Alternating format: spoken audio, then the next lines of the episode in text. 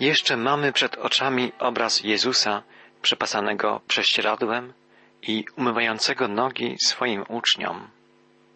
Jezus żegna się ze swymi uczniami w przeddzień swojej śmierci. Okazuje im swoją miłość, swą wielką czułość i troskę. Czytaliśmy pięć pierwszych wierszy trzynastego rozdziału Ewangelii Jana, gdzie ukochany uczeń Jezusa opisuje przebieg ostatniej wieczerzy paschalnej, spożytej wspólnie przez Jezusa i jego apostołów. Przeczytajmy teraz szósty i siódmy wiersz trzynastego rozdziału Ewangelii Jana. Jezus podszedł do Szymona Piotra, a on powiedział, Ty, Panie, chcesz mi umyć nogi. Jezus mu odpowiedział, Teraz nie rozumiesz tego, co robię, ale później zrozumiesz. Piotr widział w postępowaniu Jezusa niezwykły przykład pokory, tak jak widzi to dzisiaj wielu ludzi, ale czyn Jezusa ma o wiele głębszą wymowę. Piotr jeszcze tego nie rozumie.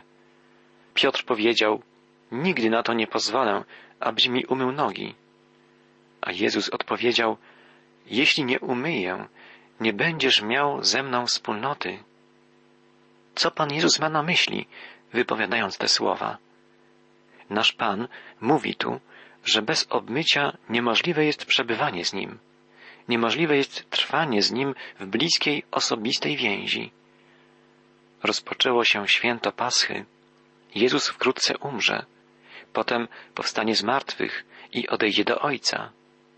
A teraz stoi przepasany przesieradłem i mówi, jeśli cię nie umyję, nie będziesz miał udziału ze mną.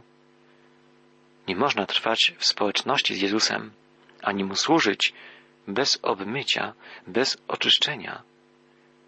Jak Jezus dokonuje naszego oczyszczenia dzisiaj? Czytamy w Biblii, Chrystus umiłował Kościół i wydał za niego siebie samego, aby go uświęcić, oczyściwszy kąpielą wodną przez Słowo. Boże Słowo ma moc oczyszczającą. Jezus powie później swym uczniom, Jesteście czyści dzięki Słowu, które wypowiedziałem do Was. Jesteśmy grzesznikami i ciągle zdarzają się nam upadki. Gdy grzeszymy, jak możemy być oczyszczeni? Jeśli wyznamy swoje grzechy, Bóg jest wierny i sprawiedliwy i odpuści nam grzechy i oczyści nas od wszelkiej nieprawości. Te cudowne słowa zapisane są w pierwszym liście apostoła Jana. Gdy idziemy ścieżkami naszego życia, kurz grzechu osiada na naszych nogach. Często nie kroczymy drogami wskazanymi nam przez Boże Słowo. Grzeszymy, więc musimy to wyznać i przyjąć Boże przebaczenie, Boże oczyszczenie. Wtedy możemy iść dalej za Jezusem. Panie, powiedział Szymon Piotr, jeśli tak, to nie tylko nogi, ale jeszcze i ręce i głowę. Gdy Piotr zrozumiał, że nie może mieć udziału z Jezusem, jeśli nie pozwoli mu obmyć sobie nóg, zawołał Panie, nie tylko nogi moje, ale i ręce i głowę. A Jezus odpowiedział Kto się już wykąpał, musi umyć tylko nogi, bo poza tym jest czysty, a wy jesteście czyści, chociaż nie wszyscy. W tamtych czasach Żydzi, podobnie jak Rzymianie, chodzili do łaźni publicznych. Po kąpieli wkładali sandały i wracali do domu. Przy drzwiach ich domu stało naczynie z wodą do obmywania nóg. Przechodząc zakurzonymi ulicami, brudzili nogi. Ubrudzili je także wracając z łaźni. Musieli więc je obmyć, mimo że wracali do domu po kąpieli. Pan Jezus uczy nas tutaj, że gdy przyjmujemy dar zbawienia, dar oczyszczenia krwią Zbawiciela, jesteśmy czyści, tak jak po kąpieli. Gdy idziemy przez życie, krocząc po ścieżkach świata opanowanego przez grzech i zło, brudzimy się, grzeszymy. Każdego dnia czynimy coś, co jest wyrazem nieposłuszeństwa względem Boga. Wypowiadamy niepotrzebne słowa, w naszym umyśle pojawiają się nieodpowiednie myśli, w naszym sercu rodzą się niedobre uczucia I Jezus mówi, że nie możemy mieć społeczności z Nim, jeśli nie jesteśmy czyści.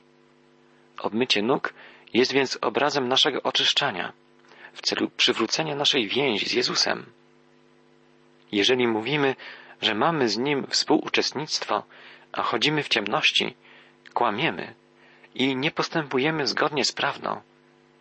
Jeżeli zaś chodzimy w światłości, tak jak On sam trwa w światłości, wtedy mamy jedni z drugimi współuczestnictwo, a krew Jezusa, Syna Jego, oczyszcza nas z wszelkiego grzechu. Tak pisze Jan w swym pierwszym liście apostolskim. Drogi przyjacielu, by Jezus mógł umyć nam nogi, musimy najpierw wyznać swój grzech. Wyznać swój grzech to zgodzić się z Bogiem, powiedzieć o swej grzeszności to samo, co mówi Bóg. Jedną z najważniejszych rzeczy jest to, by człowiek odkupiony przez Jezusa uświadamiał sobie i wyznawał to, że ciągle jest grzesznikiem. Nieposłuszeństwo wobec Bożej woli, brak miłości, zarozumialstwo, brak wrażliwości na potrzeby innych, to wszystko w oczach Bożych to okropne grzechy. Musimy wyznawać swoje grzechy. Wtedy Jezus oczyści nas, obmyje nasze nogi i poprowadzi nas drogą posłuszeństwa i miłości. Jeśli więc wyznamy Jezusowi jakiś konkretny grzech i On nas oczyści, nie możemy wracać na tę samą brudną drogę grzechu. Musimy iść za Jezusem. Musimy w tej dziedzinie naszego życia wprowadzić zmiany wynikające ze słów Jezusa, z prawdy objawiającej Bożą wolę.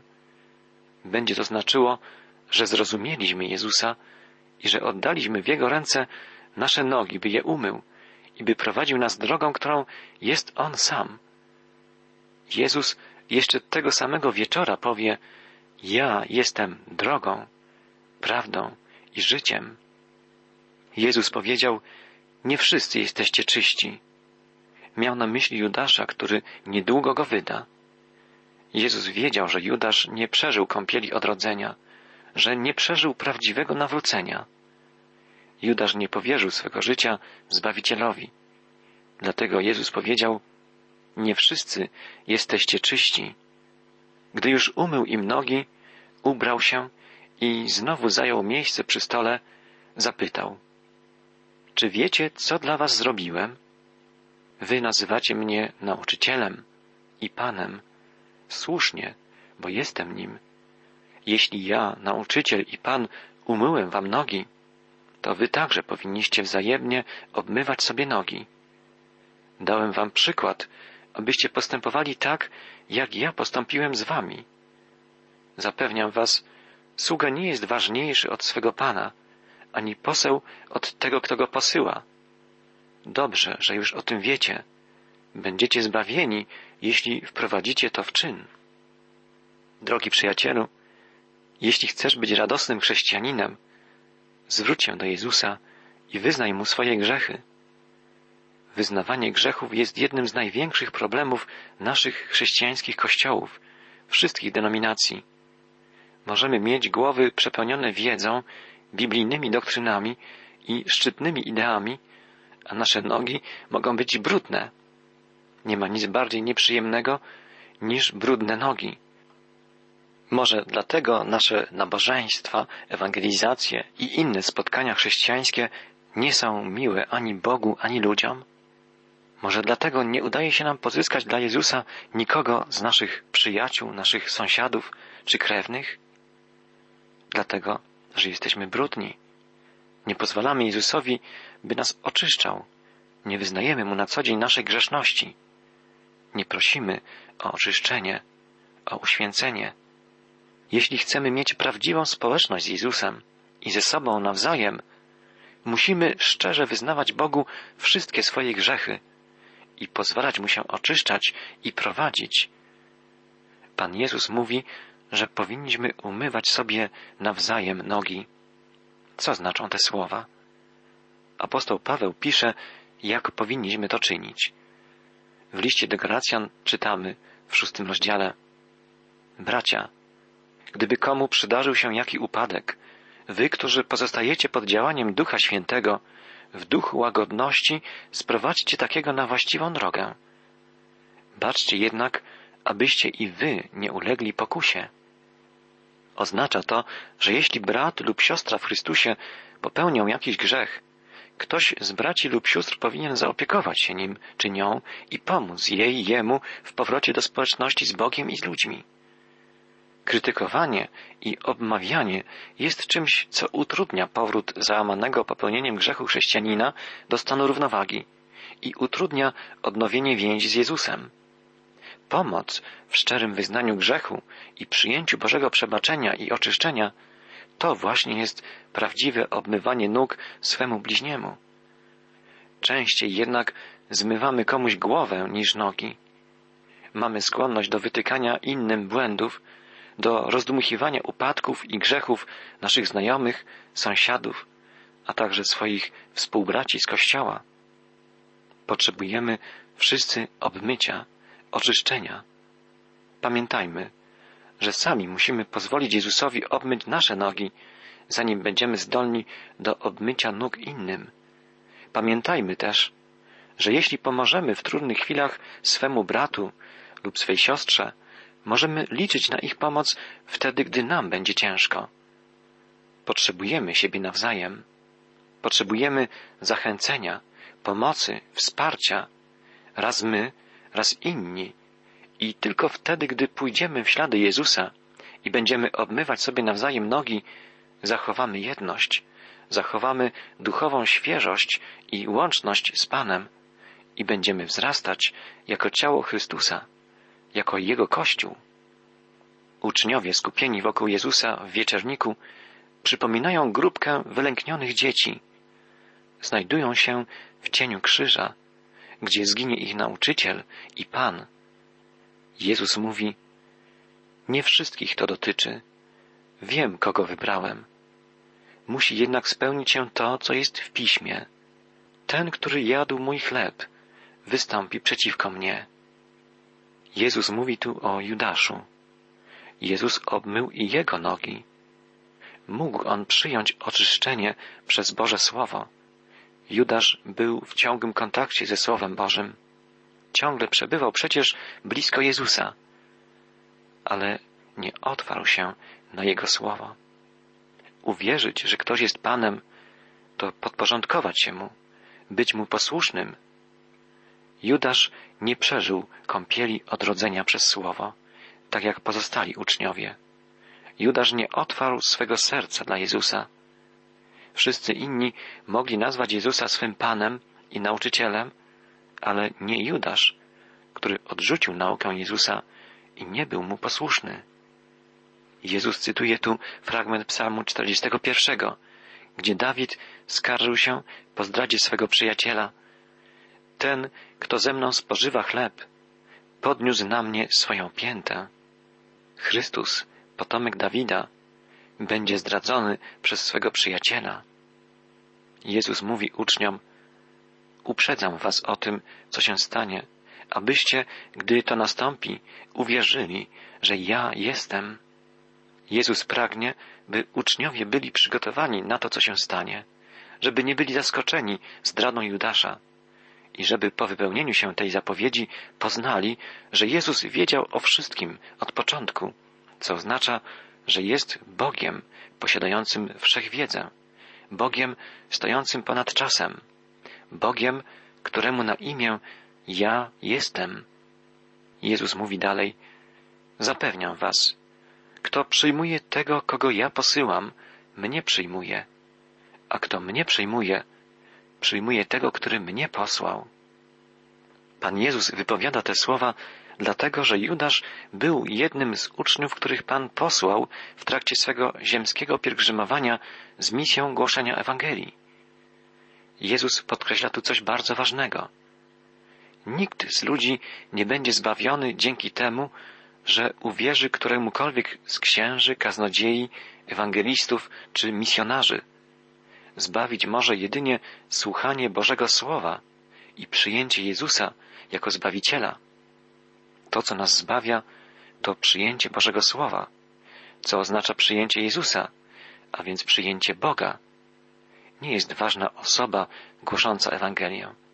Ważna jest Ewangelia, wieść o Jezusie, o Bożym ratunku. Zdarza się i dzisiaj, że ktoś nawraca się po wysłuchaniu kaznodziei, który potem okazuje się Bożym posłańcem tylko z pozoru.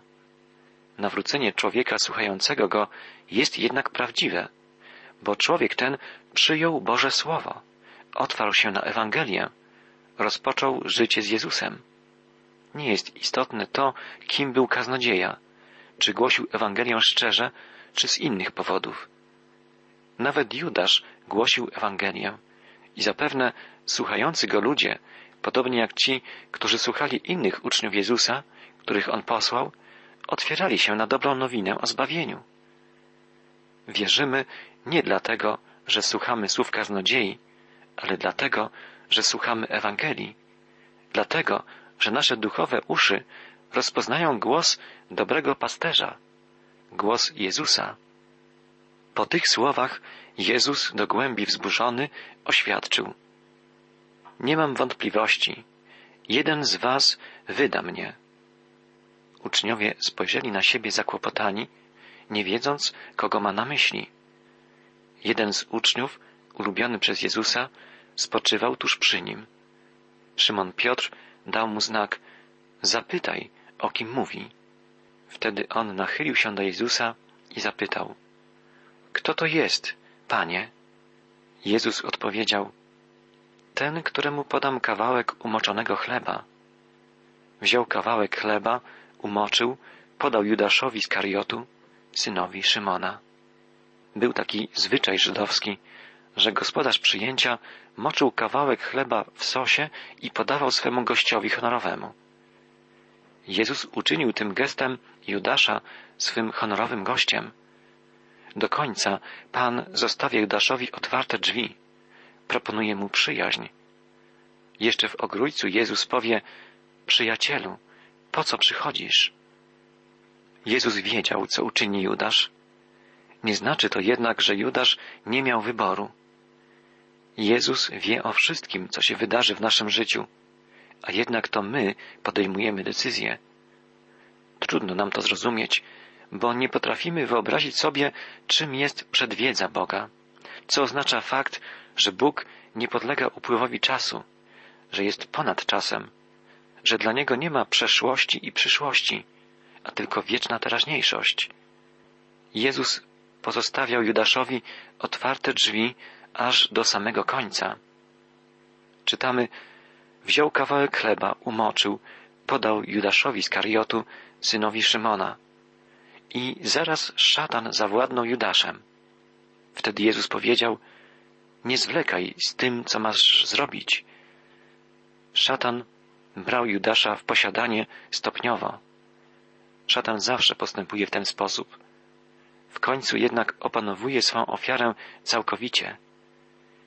Jezus dał Judaszowi sposobność dokonania zwrotu i przyjęcia zbawienia. Judasz odwrócił się jednak od Pana i poszedł za szatanem. Dokonał wyboru. Bóg nigdy nie zmusza nikogo do podjęcia jakiejkolwiek decyzji.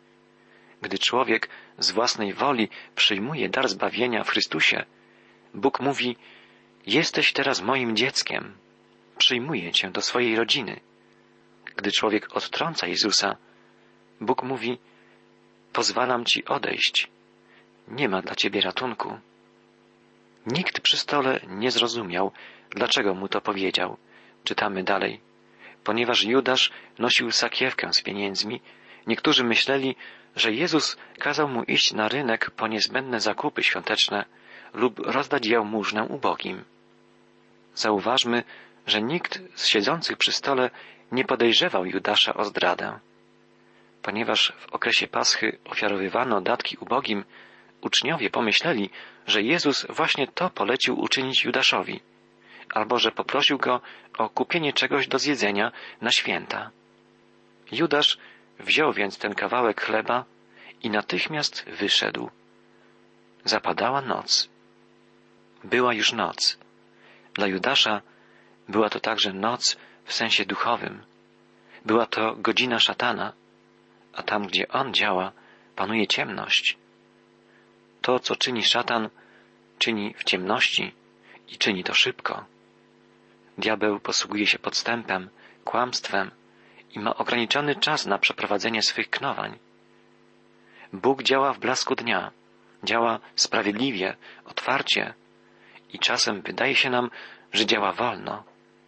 Bóg ma jednak całą wieczność na osiągnięcie swych celów i wszystko przeprowadza w swoim czasie. Jego drogi są wyższe od naszych. Jego mądrość i moc są większe niż cokolwiek, co jesteśmy w stanie objąć naszym umysłem. Nie jesteśmy w stanie zrozumieć w pełni Boga, ale jesteśmy w stanie w pełni Mu zaufać. Ufajmy Mu, bo On, jak świadczy prorok, ma o nas myśli o pokoju. On ma wszelką moc, żeby przeprowadzić swoją wolę, a to oznacza, że ostatecznie zatriumfuje dobro, prawda, a nade wszystko miłość.